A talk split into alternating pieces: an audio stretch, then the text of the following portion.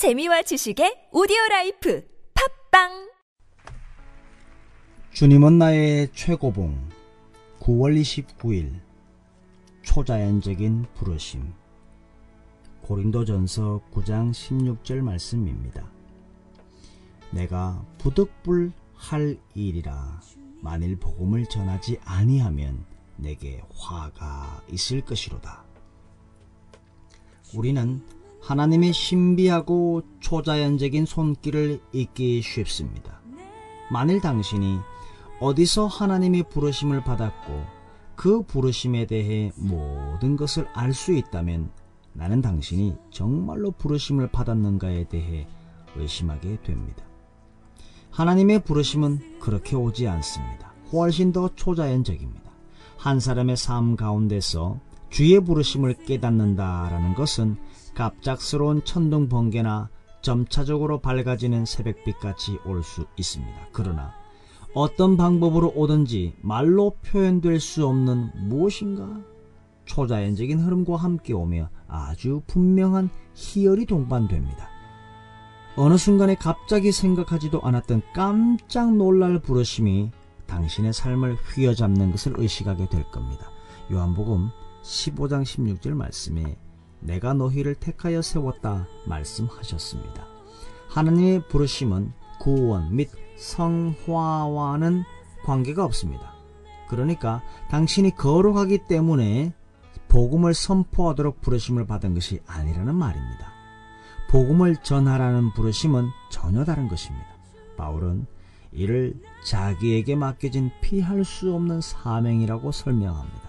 만일 당신이 삶 가운데 하나님의 위대한 초자연적 부르심을 망각해 왔다면 당신의 상황들을 검토해 보십시오. 어떻게 섬겨야 할지, 당신의 기질적인 재능이 무엇인가를 점검하기보다 먼저 당신의 삶 속에 하나님을 얼마나 고려해 왔는지를 최우선적으로 확인하십시오. 바울은 만일 복음을 전하지 않으면 내게 화가 있을 것이라 라고 말했습니다.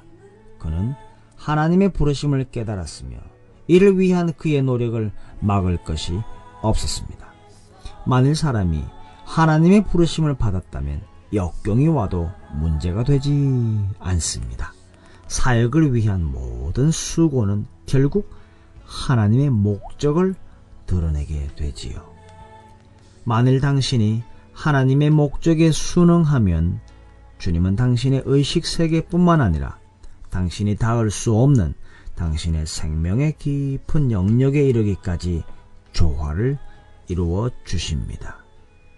초자연적인 것은 우리 인간의 눈으로는 매우 신기하고 이상합니다. 그러나 우리는 신비하고 초자연적인 하나님의 본성을 따라 지음받은 인간입니다. 하나님 안에서는 초자연적인 것은 그저 평범한 것입니다.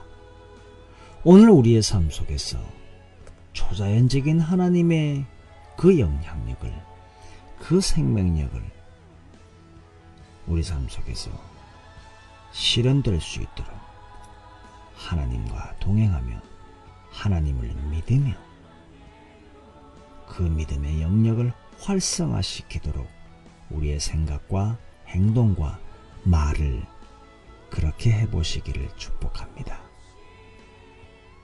오늘 하루 어제 없었던 긍정의 믿음, 긍정의 말씀, 긍정의 생각, 긍정의 행동이 바로 우리 속에 있는 초자연적인 부르심을 실현시킬 수 있는 아주 쉽고 간단한 방법입니다.